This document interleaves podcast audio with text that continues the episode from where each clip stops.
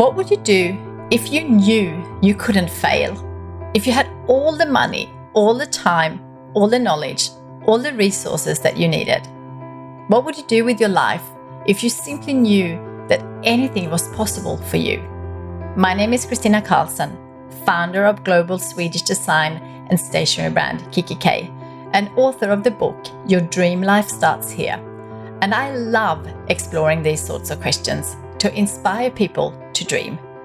Before I started kikki.K, I had a dream that I could bring Swedish design to the world, to create beautiful products that bring sparks of joy into the everyday lives of millions. Now that I have achieved that dream, I want to help you dream big. I want to create a global movement to inspire 101 million dreamers to transform their lives and transform the world in return.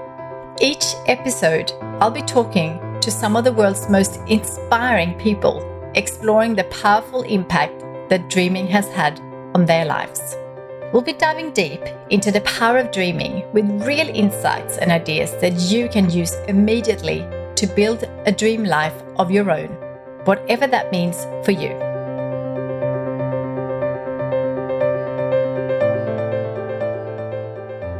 Hi there, and welcome back to another episode. I'm very excited to have a guest back for the second time, the really inspiring Dr. Elise Bialylew. Elise is the founder of Mindful in May, and she has been on the podcast before. So if you haven't listened to that, make sure you do, as we cover different things, and it's episode number 72. The number one reason for having Elise back is because I think during these challenging times at the time of the recording, we all need to go inwards and meditate to cope with it all.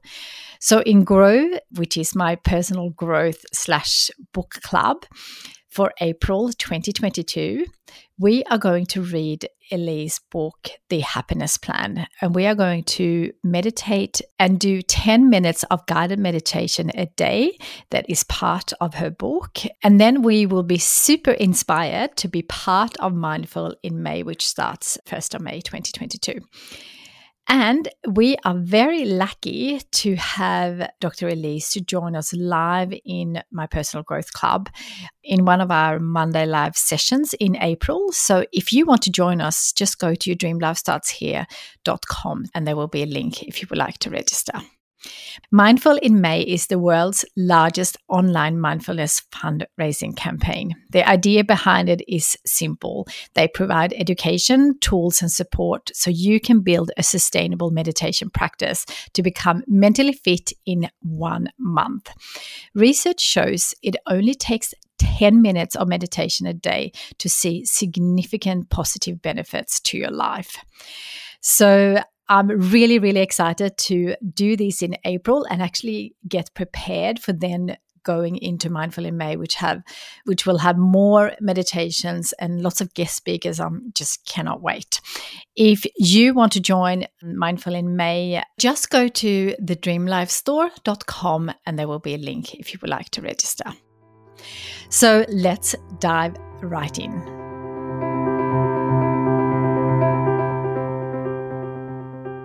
Hi, Elise, and welcome back for the second time on this podcast. I am so excited and so grateful to have you back. Me too. Absolutely. I can't wait to have this conversation with you. Very exciting. Thank you. So, for anyone who is listening, we had Dr. Elise Bialylew on the podcast before, and I think it was podcast 72. So, if you haven't listened to that, you definitely have to do that because we're going to cover something different in this episode. So, go back if you haven't. I listened to it again last week and I listened to it again this morning. It's just so great. So, I'm super excited about this. One of the reasons I'm so excited about having you back on the podcast is because the timing right now couldn't be more fitting in what's happening in the world right now. But before we dive, in, can you please explain what mindfulness really mean? Yeah, so I think a really helpful way of understanding what mindfulness is is to think about the opposite. So the idea of mindlessness and just take a moment to think about, you know, in the morning, where are my car keys? Or you're driving in your car and you have no idea how you just got somewhere or you're reading a book and you've just read a page and you actually haven't read the page at all and you have to go over it 10 times. So that's mindlessness. It's when you're not fully present to what's happening in the moment. So mindfulness is the opposite of that. And it's really about being present to the moment and being aware of what's happening as it's happening, both inside yourself, so emotionally and what you're feeling, but then also externally, what's going on in the world and your interactions with people. And it is a skill that you can practice through mindfulness meditation to really build that muscle of presence and focused attention. I love that. I have never had it explained like that. That's really great. Can you actually explain for our listeners what you see the like mindfulness versus meditation? Because I think that's kind of often used in the same kind of way, but perhaps there is a different way of looking at that as well. So I think meditation can be considered like almost how you think about there's sport and then there's tennis, cricket, different kinds of sport. So meditation is an overarching word that talks about a practice that you would be doing with your mind to achieve a particular purpose. And mindfulness is one type of meditation practice. Then you have Vedic or Tantric meditation, you have Yoga Nidra. There's all different forms of meditation. Most of them have the same purpose, which is to, you know, help you attain greater happiness, less suffering in life, and you know, if, if you're talking in the spiritual realm, become enlightened, which you know everyone's got a different idea about what that might mean.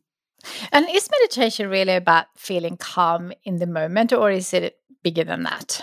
Yeah, I think it's a really good point because people often come to meditation because they're in stress. They have a very big need for things to be different and they're looking for something that's going to help them manage stress. Now, meditation or mindfulness meditation, when you do it, it, it definitely does help calm the nervous system. And the more you do it, the more you get those benefits. However, particularly when you begin, mindfulness meditation, meditation of all sorts, can actually be quite difficult and quite agitating because you're actually stopping and you're becoming aware of what is present and sometimes what is present is you know you're, you're stressed and it's almost like a detox like you have to it's like a knot that you need to give space to to untangle. And so there's a funny saying, you know, if you don't have time to meditate, then meditate for longer because it's like the more stressed you are, the more you're going to benefit from longer periods of meditation. So it's more than just sort of attaining a state of calm. In fact, mindfulness isn't really about creating a particular state, it's more about developing this awareness so that you notice whatever is there to be noticed. And then you can actually make wise decisions from that. So, to be specific, you might not even realize that you're angry about something or that you're sad about something. And when you pause and you make that intentional meditation in your day, then you have a moment to catch up with yourself and actually notice, oh, wow, I'm feeling a bit sad. I didn't even realize that. Or I'm feeling agitated or anxious or whatever it is. So sometimes you can actually feel uncomfortable feelings when you meditate. And that's not a bad thing. I couldn't agree more. And I actually always see it as a long term thing. I think when I feel that way, and I often do because I, you know, especially when you have lots going on, I find that that actually just making myself do it and then just know that it's so good for me. So I see that as, you know, like nutrition or or any other exercise that will the benefit will come after. And, you know, I know how good it is for my brain, etc. So I, I love how you explain that. Yes. And I think just to add something really important there, I've taught a lot of people, and, and as I said, people come usually at a time of real need. And sometimes people come at an extreme time of need. They might have lost a loved one or lost a job, and they're extremely stressed and anxious. And I just want to advise the listeners that there are times when perhaps meditation is not what's called for. And so it's not the panacea, it's not the antidote to everything. And I think at times when you have experienced significant trauma, actually sitting down and, and doing meditation is possibly not what's called for. So that that's okay too. And sometimes it's that you need movement and you actually don't need to be focusing so much on the present moment. Yeah, that's a good advice. What are the benefits of being mindful? Well, there are so many different benefits. I think a good way to think about it is you can look at the physiological, biological benefits, how it actually changes the body in very positive ways.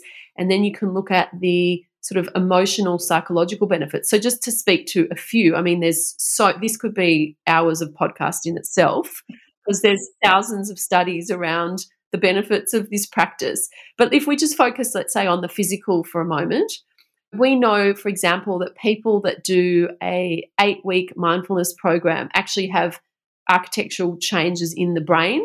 So we know that their amygdala, which is the part of the brain that you know we often associate with worry and fear, it's been suggested that it shrinks in size. So this is a good thing. It means that you know less stress, less fear, less worry. We have parts of the brain that are related. Um, it's called the insula, which is related to our being able to sense from the inside out what we're feeling in our bodies, which is really crucial for kind of a high level of emotional intelligence. So the insula grows in size. So this means that we actually have a better perception of what's happening in our bodies, which is where our emotions are located. So makes us better at tuning into what we're feeling and being able to respond to that with greater wisdom. A really interesting, which I found sort of mind blowing, was around the prefrontal cortex, which is area just behind the forehead, and it's often described as the CEO of the brain, the part that helps us make decisions and focus our attention and inhibit. Like if you're angry and you want to put an angry email out to someone and you hit send, that's the part of your brain that says, hang on a sec, just stop, just take a breath. So we really want that part of our brain to be as highly developed as possible. So meditation has been shown to actually sort of enhance and grow that part of the brain as well. So and then finally, maybe just to demonstrate to listeners how deep this transformation can be, there's also been research around our actual genes and how the meditation practice can actually modulate, change the expression of genes, and particularly around genes that are coding for inflammation in the body, which is really bad and puts us at risk of lots of illness. So, meditation can actually turn down inflammation in the body at a genetic level. So, it's pretty profound. That's just the biological, and there's many other studies. But then, if we talk about the psychological benefits or the emotional benefits, I think what's really interesting is looking at relationships because this is so much of where our happiness or our suffering comes, whether it's in our friendships, our intimate relationships, or even if we're parents and we have children. I think mindfulness is a vehicle to greater emotional intelligence. And what I mean by that is it helps us sense what we're feeling. It helps us, as I said, inhibit our automatic kind of reactive tantruming responses to people so that we can pause and catch ourselves and be more reflective and then come back and have a, a more calm, contained um, conversation. And it also helps us to be better communicators, better listeners, because we're actually present when someone's talking to us rather than lost in our own thinking and distracted by, you know, all the things that we have to do. So I mean, I could go on, but that's kind of a, a few of the different benefits. Well, those two alone are amazing. So uh, I'm sure everyone will be inspired to start meditating if they haven't or being more mindful. I'll just throw another one in that came to mind that I think is really helpful, which is mindfulness can really help us be less fearful and more courageous because a lot of the time our minds jump ahead and if something's coming up let's say you've got i don't know an event at work or a big talk or something like that and your mind can just get you really anxious. You can start thinking oh my god what if i make a mistake? What if they don't like it?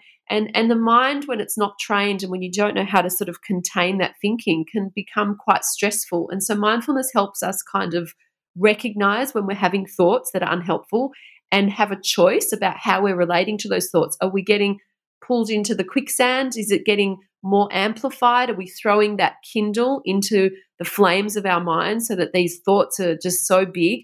Or are we recognizing the thoughts and and knowing that we actually have a choice to stop that thinking and let it go and bring our attention back into our body, focus back here in the present moment. So it's a very, very powerful tool to help us master our minds. And I think that you know, it's crazy that we don't learn this from birth, you know, right from the beginning and, and through school. And, and fortunately, it is becoming more part of school, but I would love it to become, you know, just as part of the curriculum as maths, numeracy, literacy, all of that.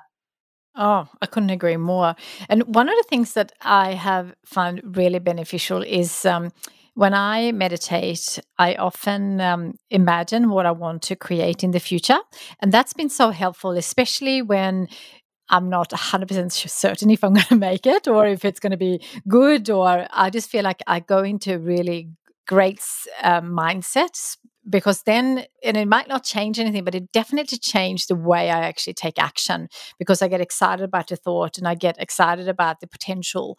So that's been really helpful for me is to really kind of create my future in my mind first. That is so powerful. And I mean, there's research around a, a little bit similar to that topic, which is we know that, you know, pianists or professional musicians or professional athletes, we know that visualization you know actually changes the brain as well. So it's not surprising that that kind of practice you would experience is, as very powerful. At the time of the recording we have or you have but i feel very much excited about it. So i feel it's we are mindful in may coming up and i'm extra excited about that this year because in my personal growth slash book club, we are going to read your book, The Happiness Plan, which you wrote a few years ago. We're going to read that in April. We have you coming in to do a live meditation. So super excited about that. So thank you. But I'm also I'm so excited about doing the exercises daily from the book in the mindfulness journal that we are creating together. And then we were doing all the exercises and meditation weekly and discuss it as a group. And then I'm hoping by that we will all be so prepared and excited to take that to the next level and join mindful in may so for anyone who have not heard about mindful in may maybe we can start there so I think that for all of us as humans, we're, we're all constantly, you know, seeking to improve ourselves, get to a better place of health, well-being, purpose. And from what I understand from running this campaign and, you know, being in psychiatry, I've discovered that two of the most important ingredients to true transformation is community and starting small. They're like two amazing things that we need to do if we really want to make a change. And so, Mindful MA is a global online meditation campaign that has two purposes. One, to teach people how to master their mind and turn meditation into a habit so that they can truly use their mind to access the highest levels of flourishing that they can experience. And the second purpose is to recognize that we are all powerful individuals, that when we really put our attention to it and turn our attention out into the world, we can really, really make a difference. And so Mindful MA is about looking at the issue of global poverty and helping to bring clean, safe drinking water to people on the planet that just can't access it. And there are millions and millions. So, and this is just a basic human need. Every year we launch Mindful in May and we take people by the hand through the online program. And it's really about giving you all the resources in a really accessible, science backed way so you get guided meditations every day and you get video interviews and teachings with some of the world's best in the field of meditation and the brain and flourishing. And you get to do all this with thousands of people around the world at the same time. And by the end of May, the aim is that you will have established a meditation practice and you will have so many science backed tools in your backpack to call upon in your life. So, whether it's in your relationships, in your workplace, just to help you manage all of the demands that we face as humans. And to date, so the campaign's been running for eight years nearly, and we've raised over a million dollars, and that money has supported over 30,000 people across Africa to access clean water. And what I always find amazing is that it takes just $50 to bring clean water to one person for life. So that is just such a gift to be able to, you know, contribute that and know that this water funds water projects and then you bring water to a whole village or to a whole school. And and this is like a it's the gift that keeps on giving because they've just now got that water that they that they didn't have.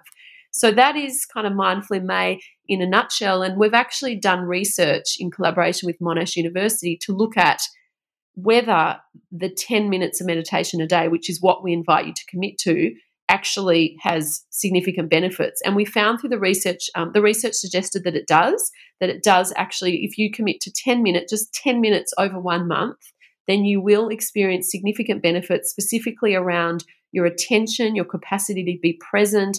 And then the spin off of that is an improvement in managing stress and also a greater sense of flourishing gratitude and appreciation in life. So and I think that's a really hopeful message for people because I think people think that, you know, if I don't have 30 minutes of meditation or 20 minutes two times a day that some schools suggest, then I may as well just not try it. But I think the message is even small amounts can have a really huge impact. I mean, first, congratulations for raising over a million dollars. That's amazing. And what a difference you make. So well done. That's really inspiring to be part of. And secondly, um, I love those two things that you raised community. I find that's why i started my personal growth club because um, all us who love personal growth and books we it's easy to buy the books and you read them but then you cannot you don't go there a little bit deeper because you you don't have sometimes you don't have the people in your life that you can discuss it with. So community is so important and also starting small. So i also have a little habit club and i always say if you you know want to start running like just run really short to start with or one minute or whatever it is because that just gets us going. So i'm super excited to to do that. And 10 minutes a day we we can we all have 10 minutes a day. So do you feel like anyone who has never meditated before can do this as well as someone who is doing it? It's a very inclusive program and i find that you know people come back every year. I've got people that have been doing it for eight years so i sort of try and mix up the program a bit each year but it, it is really appropriate to someone that's never meditated before. And then people who are more experienced. I've got people that are meditation teachers and they've been doing it for 20 years and they just come in and they they get so much out of it as well because you know we can all just do with a little boost and and that support. And also each year I tend to interview new experts. So the the interviews in themselves are quite frankly life changing, you know, and there's four a week. So it's a lot a lot of great content. So exciting. Can't wait. So thank you for sharing that. So, how do we, and there's so many challenges happening right now around the world, but how do we turn, and obviously some are, are out of our control, but how do we turn challenges into opportunities for growth? I love that question. And, you know, I'm a learner. I'm still studying it myself. You know, I'm still trying to master the art of that. And I want to say that you know, there's a very big difference between the word challenge, you know, what we're talking about there, because, you know, I've had people in my membership program, I run an ongoing membership program that come to the monthly meditations I run, and, you know, we do a loving kindness meditation, and then someone will share at the end, you know, they lost their child, or, you know, there are certain challenges that I don't think, you know, that they're wounds and they are so difficult. But in everyday life, the everyday life challenges, I think what I've discovered is that, again, coming back to mindfulness meditation, if you have a regular practice that helps you to tune into yourself and sort of stay reasonably grounded, then it just allows you the space to manage when challenges come up to sort of have a bit more space to think clearly.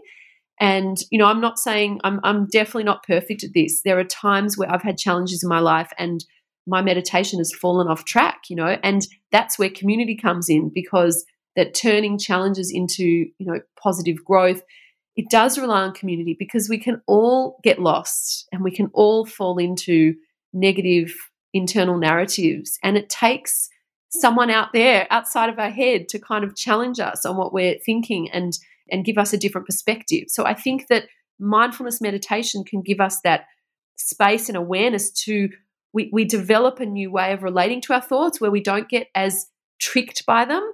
And when we start falling into the inner critic or the judge, the self judgment, you know, oh, I, how could this happen? This is so bad. I'm a failure. With mindfulness practice, you don't get as sucked into that. You see thoughts as as what they are, just thoughts. They're not an authority on the matter.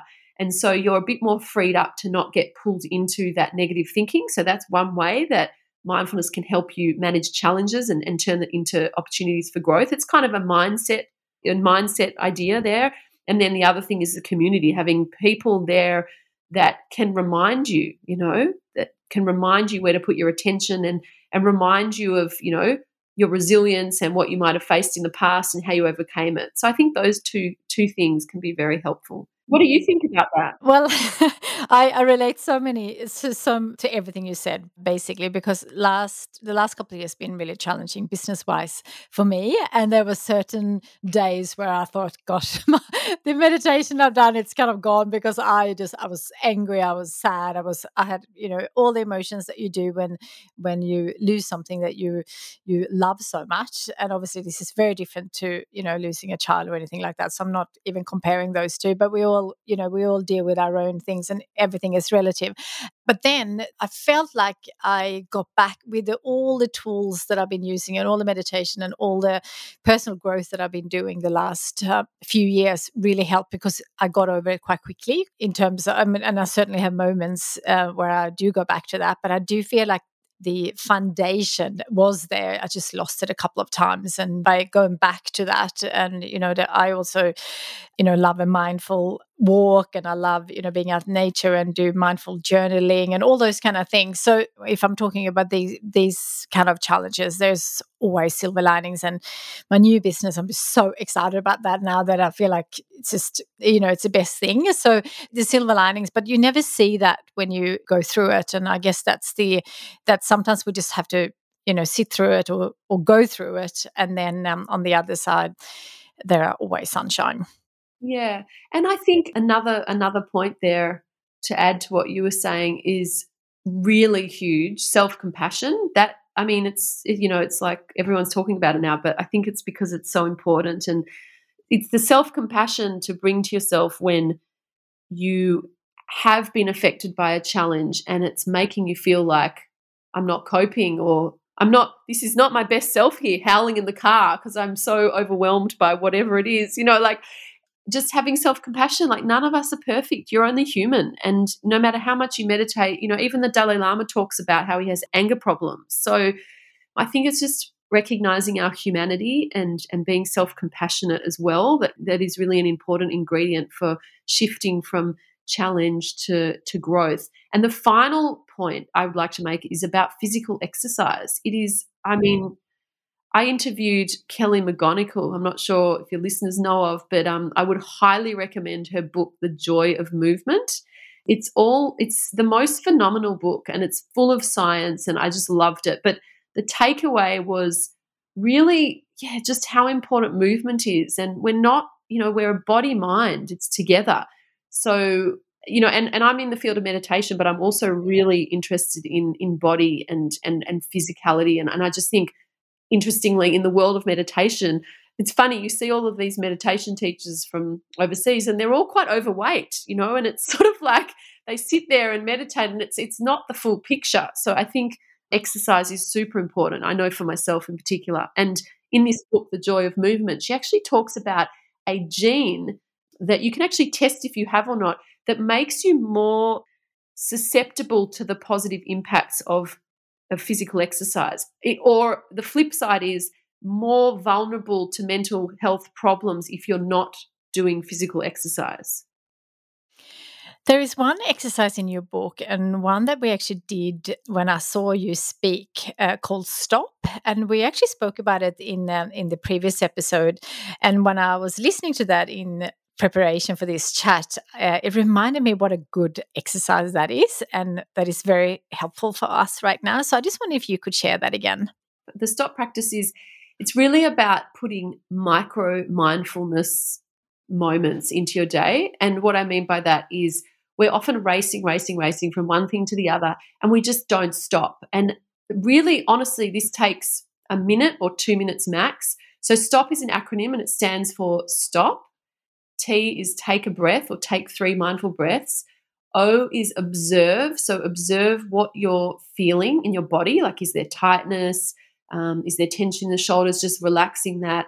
Observe your inner sort of the inner weather landscape. So of your mood. So are you high energy, low energy? Are you okay? Are you anxious, angry, whatever it is? Yeah, just really observing what is your state of body and mind in this moment so that you can kind of adjust. And then P is proceed back into your day. So it's stop, take three mindful breaths. And that means just fancy for saying just tune in and feel your breath just as it moves in and out, count three breaths.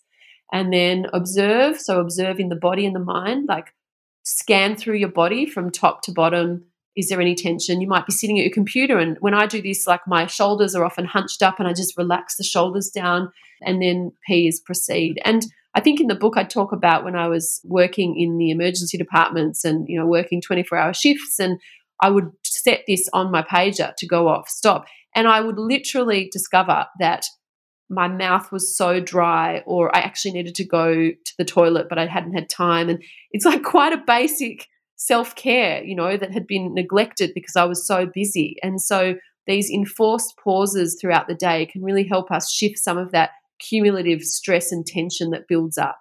And so I suggest to people to set an alarm in their in their phone or put up little post-it notes, maybe um, in different parts of the house, and just practice that and notice for yourself. I always say, you know, the Buddha 2,500 years ago said, "See for yourself," as in, don't take my word for this. Actually, try it and see what you notice, and if it's helpful, keep doing it. I love that. It was such a good reminder because I kind of forgot that one. So thank you for sharing that again. We spoke earlier about none of us are perfect and we all fall off the wagon from time to time when it comes to all our habits, including meditation. So, for anyone who needs to get back to it or start, can you give us some tips to just get going again? I want to reference two books that are life changing that everyone must read. And I'm sure you've read them, but if you haven't, so I'm sure you have. But Atomic Habits by James Clear and Tiny Habits by BJ Fogg. And BJ Fogg was actually yeah, I interviewed him. He was part of Mindful May about five years ago, and his work changed my life. And his work was really about tiny habits. So it's really, again, that message of he says, if you want to do a habit, start a behavior, it should take less than 30 seconds. So in this case, you might just sit and meditate for 30 seconds.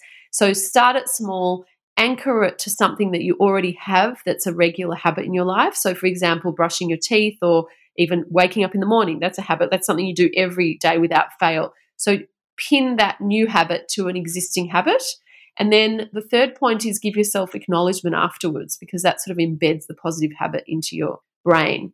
So start small, anchor it to something that you already do, and then give yourself a pat on the back after you've done it.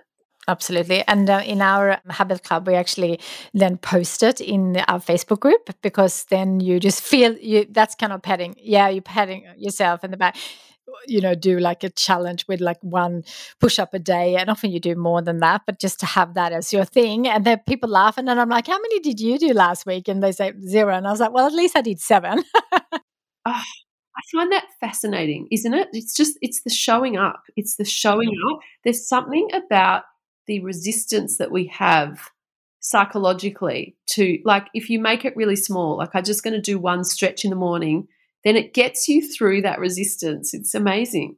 The hardest thing is always showing up. And the map, once I'm there, it's like, then I do what I want to do. But uh, yeah, it's almost like we, almost like self sabotaging ourselves because it's, yeah, it's just, yeah, it's, it's a very interesting um, thing to kind of, um, go deeper on when we've got some time for, because I think it just makes such a difference. A few other things that came from both of those books was around environment design. So if you've started a habit and you've failed it, you don't think about it as I've failed, I'm so bad at habits. Think about it as I haven't set up my environment in the right way. So they give the example of, you know, if you want to eat more healthy or whatever, leave the apples on the bench, you know, so that they're there and and and don't have the sweet things in your house at all. So set up the environment in a way that you don't it doesn't even require willpower.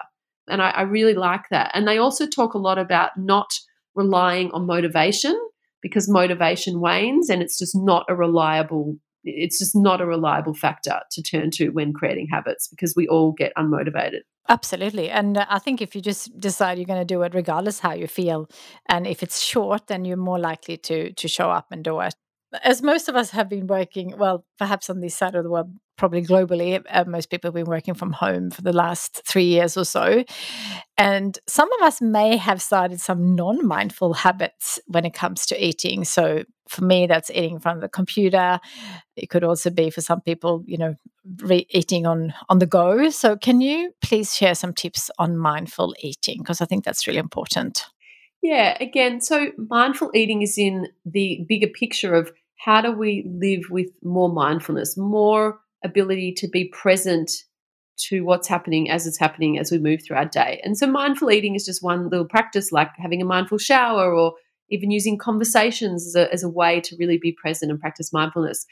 Mindful eating is really about fully being absorbed by the food and the flavors and bringing your attention into the senses so into the mouth into taste and and you know you don't have to do this with every meal but it might be that you just decide one meal a day is going to be an intentional mindfulness practice so it's all about intention right isn't it it's kind of it's setting the intention. So if you're feeling that you've been running and eating on the go, and then choose one meal. And when you make it, you sit down and you just tune into the taste and the flavors. Notice where you're tasting it. Is it on the tongue or the palate? Feel when you swallow and just really slow it all down and, and don't be doing other things while you're eating. And just even, it doesn't even have to be a whole meal. It might be just for five minutes and you can even set the timer and then go and continue to eat unmindfully. But the, the great thing about eating mindfully is it's just so healthy because you find that you actually eat less because you're actually being present to the chewing and it slows the whole process down. And I mean, I'm sure you can relate. I certainly happened to me that when we're not present, we just guzzle stuff down and, you know, we're just not really tuned into, am I actually hungry? When you make space, whether it's meditation or journaling or whatever it is, like to, it's just about intention and space. So when you set some time aside in your week to just reflect on how am I going? You know, we don't stop to ask that enough. Like, how am I going? What needs changing? Is it, you know, how my how's my eating going? How's my exercising? How's my use of technology? It's just kind of remembering to pause and ask these questions because otherwise the months just whiz by and you just haven't had a moment to stop and reflect on, you know, what tweaks need to be made to kind of improve things for myself. Yeah, I love that. One of the things that I really try hard, don't always succeed, but um, is when I have my coffee to kind of just really sit. And now because I make it at home, I really enjoy the uh, ritual uh, making it and I always have candles and and then I try to just sit for at least a couple of minutes just to kind of really be aware versus just because it's so easy just to take that coffee cup and then run to the computer. But it's really really nice to to start the morning slow and 2 minutes when you're not used to that feels like quite a long time. Yeah I mean it's interesting the word mindfulness I was just thinking you know it comes from the Pali word sati in the in the ancient text and it's, it's often translated as to remember which I really love because I think part of this whole thing is that if we don't have a solid practice, it's just so easy to fall off track and we don't remember to pause. We don't remember to bring ourselves back into this moment or you know we just we we forget and we get so far away from these healthy habits and that's again where community comes in because that's where like it's really helpful to have someone on the outside saying hey how's your meditation going? Or how's your exercise? Or you know because we it's just hard to, when you're so far gone it's hard to to rely on yourself to pull yourself back. So for me you know community is everything and it doesn't have to be big community. It's it just can be like one person or two people.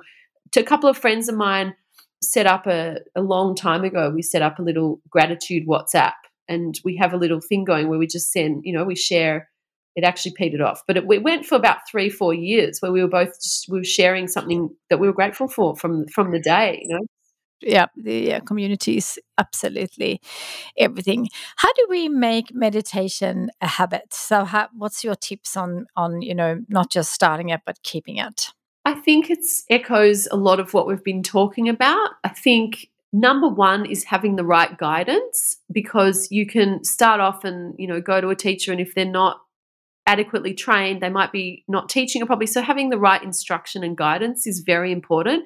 And having, I think, having an interaction so that you know the the inevitable obstacles that come up don't stop you from progressing, but you can work with someone to get through that, to get to the other side of that. And then again, we've talked about starting small. I think that you do definitely need to make a commitment. So it is, you know, I'm going to give this a real go and setting it up so that you succeed. So joining a community. So that's really what Mindful in May is about. It's really offering community, offering a lot of support, offering everything, you know, the, the actual guided meditations. And and I offer small ones in there. So if you if it's a day that's particularly hectic, you just go and do your one minute one or your two minute one and and that's keeping the flame of your habit alive. So yeah, community, start small and commit. Commit to a period of time and then review. Yeah, which is so great because when you do it eh, in Mindful in May, you have the 31 days. And because you have so much extra things in there to kind of get you, I often talk about when you start a new habit to read about the habit. So it's, or, or listen to speakers or podcasts about that habit. So that's what we'll do in May, which is super exciting. Um, can't wait. I love how you are sharing in your book, The Happiness Plan, Tara Brach, a leading meditation teacher and writer, how she shared her perspectives with you on how mindfulness can actually support more meaningful and impactful doing in our lives. Can you please share that with us if you remember it? So, first of all, Tara Brach is incredible for anyone that hasn't stumbled upon her yet. And it was a question I asked because a lot of people ask me, you know, oh, don't you think meditation's a bit self-indulgent, you know, which I know I knew is not the case, but I was interested in her answer.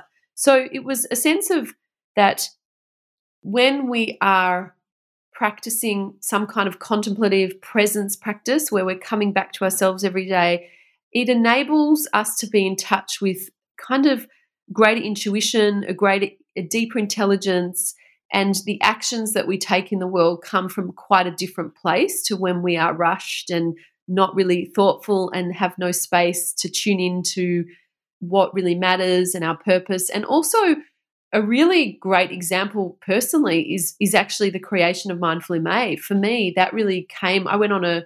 I've been on many silent meditation retreats, but I went on a silent meditation retreat. I think it was like my first or second one, and I came back and I was very practicing for quite a, a lot each day, and it was literally in meditation that all these kind of dots came together and there was this collision of ideas and mindful may just came up in one form. And and so i think i know it to be true that when you make space you can often be delightfully surprised by new ideas and clarity that that you can tap into that you wouldn't otherwise be able to access. So i don't think it's a self-absorbed practice at all. You know, I think it's very generative and and yeah, a, a great thing to be doing to have positive impact in the world. In your book, you also share some tips about mindful technology. And I think that is one thing that most of us could perhaps do a little bit more of. So, how do we do that? This is a topic that I feel really passionate about and very disturbed about. I have two young kids and I really worry about this a lot. I have an interview coming up with Mindful in May with Anna Lembke, who featured in The Social Dilemma, the Netflix movie. She's an, an expert psychiatrist in addiction. And so I want to save some of the juice and the goodness that she shares um, for people that are going to do Mindful in May. But um, yeah, this is so important. And again, I think mindfulness is so helpful here because what is being required of us is to really institute our own boundaries and Let's just talk about an example. So let's say it's the end of the night, we're tired, and you pick up your phone and you start scrolling on Facebook or Instagram. And with mindfulness, you can actually turn that into a mindful practice. So it can be like, oh, noticing that I'm scrolling. And you can sort of sense like, what's the underlying feeling that I have that's leading me to do this? So often for many people, it might be exhaustion, because I think people, particularly at the end of the day, just kind of tap into that because they're so tired, they can't be bothered doing anything else. And you can ask yourself, like, as you're scrolling, you can also ask the question, you know, is this really what I want to be doing? You know, is this really what I want to be doing? And then you can, it's, it's again about bringing this presence, this awareness into the moment so that you can actually notice that you're getting pulled into it and have a choice about whether you want to keep doing that or stop doing it. So the thing about that is it relies on you having a solid meditation practice so that this we talked about the prefrontal cortex that part of the brain that helps us with decision making and how we pay attention and inhibiting our reflex you know inhibiting those automatic responses it gets very strong. And so you'll notice as you start practicing meditation more that you don't get as caught up in these habits that are unhealthy. You know it could be getting pulled into the facebook scroll or instagram scroll or it could be that habit of just going to the fridge and pulling out like a chocolate that's there and you're not even aware. It's like an automatic habit. And so I think we all get pulled into these unhelpful, negative automatic habits with technology. And it really does require a strong present moment awareness or mindfulness to catch ourselves so that we don't fall into those habit loops and then they get really ingrained in the brain in an automatic way and and that's when it becomes a real problem Yeah, absolutely. I, I don't know how many times I have picked up the phone to do something and all of a sudden I find myself on Instagram. It's just, it's, uh, yeah. And, and, and it's like hour, you know, and uh, half an hour goes by in a minute, you know, and you've just been sucked into the, into the abyss. But yeah, I think it's really, it's so urgent. And I, I worry because I know what it's like for me, you know, all of us adults, like I can get pulled in sometimes and, and have troubles if I'm not, you know, very centered and whatever. And then I think about the kids and how can you expect children to create their own boundaries? And one of the messages that Anna Lembke says is, you know, for parents, you know, for as long as you can with the developing brain to protect the children, you know, as long as you can create some protection, create it because you know the the, the child's brain is developing so rapidly that the, the more delayed sort of TikTok is and all of these things, the better. I mean, it's obvious, she was really harping on about that. I could not agree more. It's um, it's it's one of my biggest challenges to it. It's yeah, yeah, and a lot of people say I often when I run my my workshops, people say they don't have time to create their dream life, and I always say go and look at your phone and see if you have. And I think especially now when um, it's not just social media, it's also the news because of course what's happening in the world. I think we all got sucked in to know, wanted to know what's happening, and um, one of the things I try to, you know, if you want to be aware of the news, you know, dedicate one or two times a day. You don't need more because it just gets your just not great for us. Uh, plus, that you then have that couple of hours a day, perhaps, that you would normally spend on social media or watching the news or watching something that doesn't really give you anything, and then use that time to to create your dream life or meditate or whatever is important to you. In your book, you share 10 by 3 wake up. Could you share that with our listeners, please? Yeah, this is a really easy, simple mindfulness practice that you can do. It might be a nice place to start if you're not a meditator or even if you are.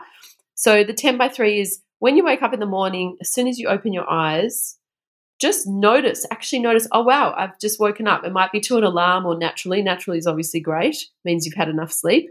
And take 10 mindful breaths. So, just bring your attention into your body and just sense the breath and just notice the breath and allow the breath to breathe in its own rhythm. And you might count the breath. So after each exhale, it's one, and then another exhale, two, and see if you can count to 10 or just be present to 10 breaths. And then after the 10 breaths, you just bring to mind three things that you're grateful for. And then you step out of bed and then you check your phone if you need to. So, really, just that is such a great setup. You know, I think these small things make such a difference. If you leap out of bed and the first thing you do is check your phone and then you just get bombarded either with news or emails, you're you're you're leaping into high cortisol in the beginning of your day. And this is just a very simple, easy practice to, to start getting into. I love that one. Thank you for sharing. I, I, I do something similar, but I actually don't do ten. So I might, I might, um, I might change that. So thank you.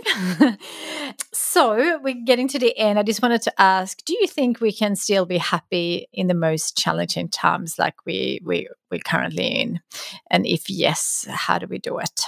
Yeah, I guess, you know, that's a lot of what the book that I wrote is about, the happiness plan. And I think the takeaway message is that no matter what's going on on the outside, it's how we it's how we interpret things and it's what happens in our mind that can amplify stress and, and sort of put extra extra challenge and stress on top of what already is there. So I think a practice like meditation where it's really about as I said mastering the mind, learning, getting curious, really looking at the mind and looking at thoughts and developing this new relationship with thoughts where they don't have as much impact on us can be truly life changing. It's certainly changed my life, and I know that thousands of people around the world email me after Mindful May and they just can't believe what an impact it's had to learn about the mind. And they often write they they're sad that they just haven't gotten into this practice sooner and, and they think about all the suffering that they could have saved themselves. So